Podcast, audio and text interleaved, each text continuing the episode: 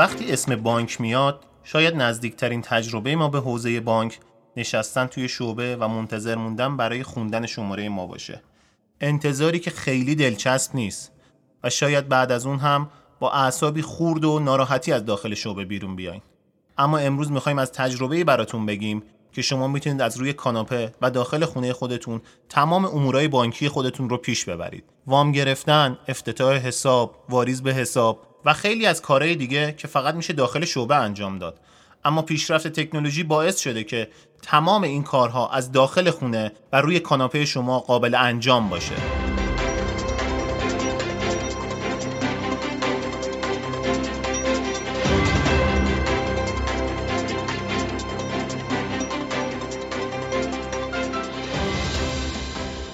سلام. من جعفر تکبیری هستم و اینجا دومین اپیزود سامانکست هست. اپیزودی که با مشارکت بلو بانک در حال اجراست. ما امروز قصد داریم تا به شما یاد بدیم چطور از داخل خونه کارهای بانکی خودتون رو انجام بدید. اگر فکر می‌کنید که قرار هست در خصوص اینترنت بانک و موبایل بانک با شما صحبت کنیم باید بگم برداشتتون اشتباهه. چون عمر این ابزارها هم داره به پایان می‌رسه و نسل جدید بانکداری با عنوان نئو بانک ها داره جایگزین این ابزارها میشه. به همین خاطر من دعوت کردم از یک دوست عزیز تا به شما بگی که چطور نئو بانک ها قرار هست دنیای بانکداری و امور مالی رو دگرگون کنند. محسن محمدیان فعال حوزه نئو بانک ها و کسی که این موضوع رو داره پیگیری می‌کنه در کنار من هست تا برای شما بیشتر توضیح بده. محسن به این پادکست خوش اومدی. سلام خیلی ممنون مرسی که من دعوت کردین در شما هستم. محسن اول اصلا به همون بگو که نئو بانک ها چی هست و قرار هست چه کاری انجام بدن. بله مرسی. ببین نوبانک در واقع ترندی هست که تو دنیا شروع شد از سال 2013 و 2015 خیلی جدیتر هم شد که در واقع استارتاپ هایی بودن که پدیده بانک رو از نو نگاه می‌کردن. یعنی تاکید به این داشتن که اساسا چرا بانک باید حتما این شکلی باشه که امروز هست؟ چرا شعبه؟ چرا سیستم های نوبدهی چرا فرم های کاغذی؟ چرا اون همه امضا؟ آیا نمیشه بانک رو اند تو اند از اول تا آخرش رو توی موبایل داشت. آیا نمیشه برای عملیات بانکی دیگه شعبه نریم؟ آیا نمی‌تونیم سرویس های بانکی رو با ابزار امروز و مبتنی بر تکنولوژی های امروز از نو خلقش بکنیم؟ این روند وقتی تو دنیا در واقع شکل گرفت که ما نمونه ها رو قبلا هم داشتیم. مثلا تو دنیا روند ای کامرس ها با آمازون شروع شد و ما تو ایران با ای کامرس های خوب مثل دیجیکالا دنبالش کردیم. روند تاکسی اینترنتی با اوبر شروع شد و اینجا با اسنپ و تپسی و اینها مصادیقی پیدا کرد. این روند نئوبانک هم تو ایران دنبال شد. یعنی پارادایم آینده بانکی با نئوبانک معنی پیدا کرد و ما هم به سمتش داریم میریم. تو این پارادایم حرف از اینه که برگردیم یک بار دیگه از نو پدیده بانک رو نگاه بکنیم ببینیم کجاهاش رو می‌تونیم از نو خلق بکنیم. البته چارچوب قوانین و مقررات همیشه محترمه و ما نمی‌خوایم از زیر چتر رگولاتوری خارج بشیم. اما زیر سایه همون رگولاتوری زیر سایه همون فرایندهای کلی ما باید بتونیم نوآوری ایجاد بکنیم. این روند که ما بهشون چلنجر بانک ها هم میگیم که در واقع بانک های چالشگرن منشعب از یک نگاه دیسراپتیو به پدیده بانکن یک نگاه بنیانکن و برهم زننده که سعی می‌کنه پدیده بانک رو با ابزار امروزی و تکنولوژی امروزی از نو خلقش بکنه. من برای اینکه این مفهوم رو باز بیشتر توضیحش بدم وام می‌گیرم از حرف آقای برت کینگ که تو کتاب Bank Four خب ایشون می‌دونید futurist صنعت بانکیه قبلا کتاب بانک 2 3 و بعدا کتاب Bank Four رو نوشته. ایشون تو این کتاب میگه که فناوری باید بتونه مدل کسب و کار رو از نو خلق بکنه. شاید چیزی که ما تو ایران خیلی هم خوب تجربهش کردیم به اسم اینترنت بانک ها یا موبایل بانک ها یکم هنوز به این پارادایم وارد نشده بودن.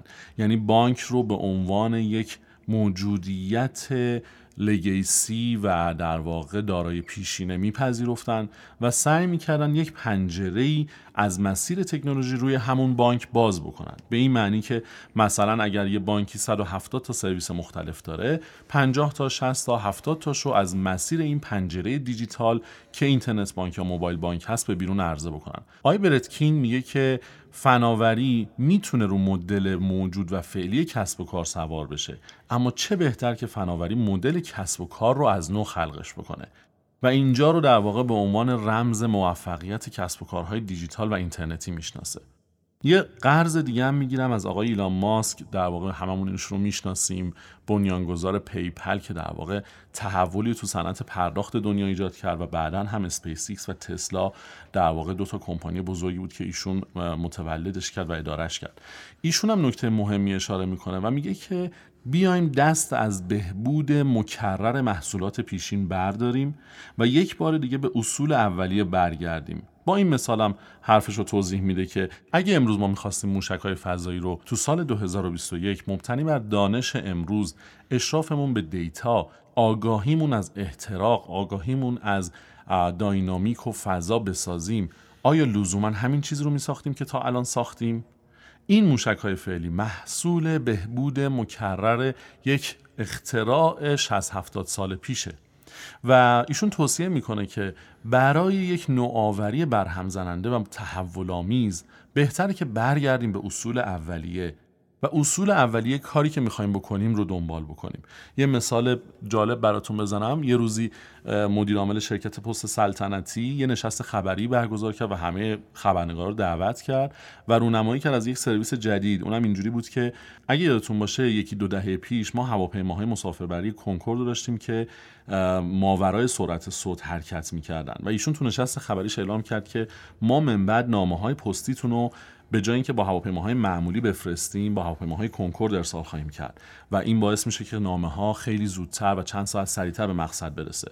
یه خبرنگاری این وسط سوال کرد که خب آقای مدیر عامل خیلی تبریک. فکر می‌کنین تو نسل بعدی نامه با چی منتقل می‌کنین؟ ایشون هم بر مبنای همون پارادایم بهبود مکرر یه پیش بینی کرد و گفتش که من حدس می‌زنم که تو نسل بعدی نامه هاتون رو با موشک منتقل می‌کنیم. نسل بعدی نامه ها با ایمیل جابجا می‌شدن.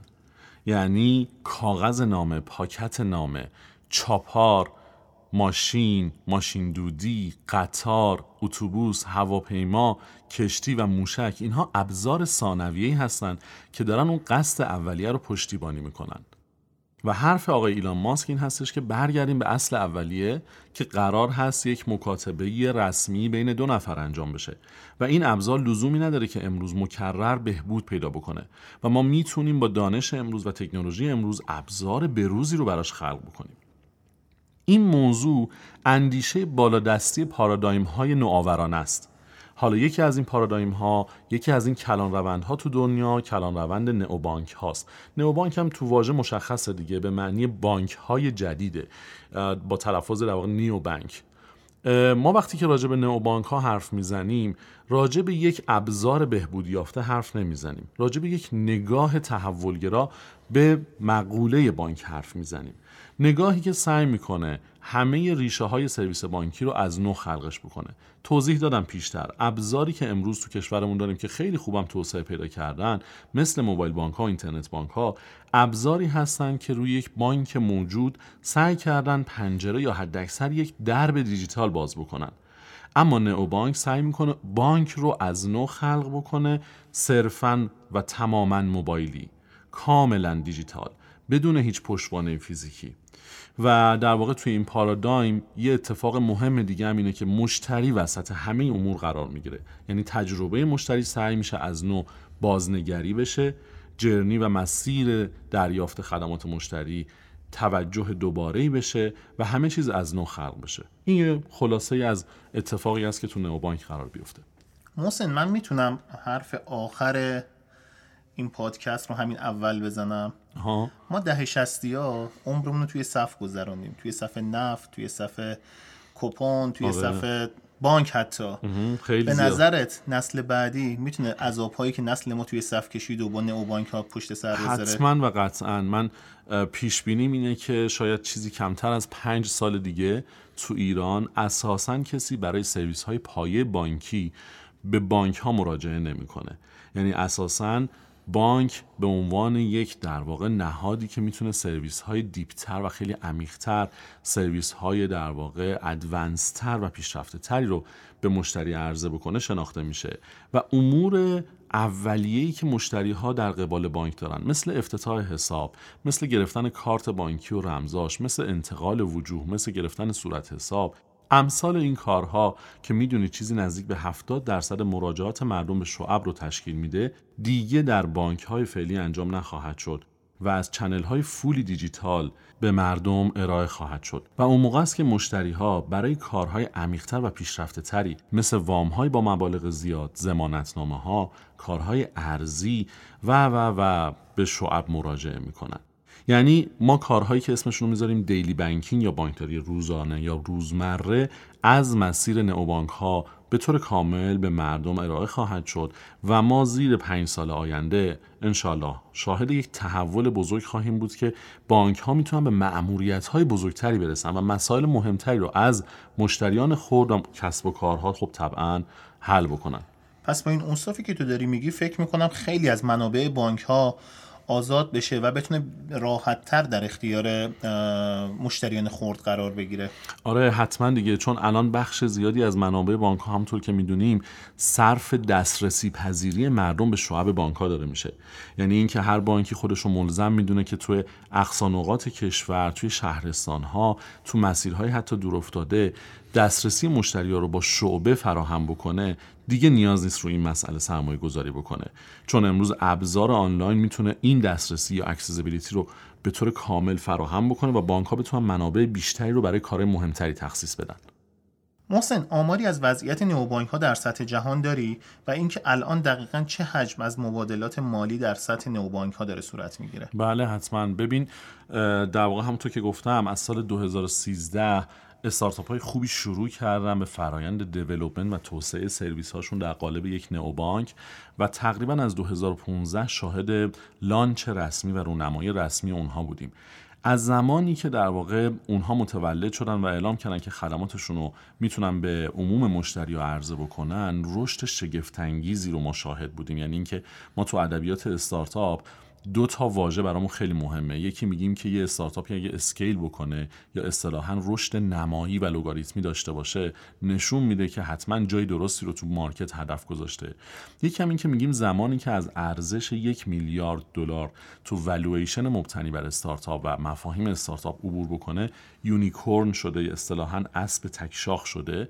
جالب اینجاست که بدونی که الان ما تو دنیا بیش از 20 استارتاپ معروف و مدل و در واقع role model تو نئوبانک داریم که از اینها بالای 10 تاشون unicorn شدن و scale خیلی بزرگی هم تجربه کردن. حالا نمونه هاش هم اگه بخوایم بدونیم مثلا Moven امریکایی Revolut انگلیسی که الان بزرگترین نئوبانک دنیا محسوب میشه Atom Bank Monzo یا N26 آلمانی حتی توی برزیل Nubank برزیل اینها نمونه هایی هستند از استارتاپ های موفق حوزه نئوبانک که باعث شدن که تمام نگاه ها تو دنیا به سمت این کلان روند برگرده و توجه جدی رو به خودشون گرفتن. چون شاید مسیری که بانک های سنتی تر توی 20 سال 30 سال 50 سال رفته بودن مثلا برای رسیدن به تعداد چند ده میلیون مشتری اینها ظرف یک سال تونستن طی بکنن.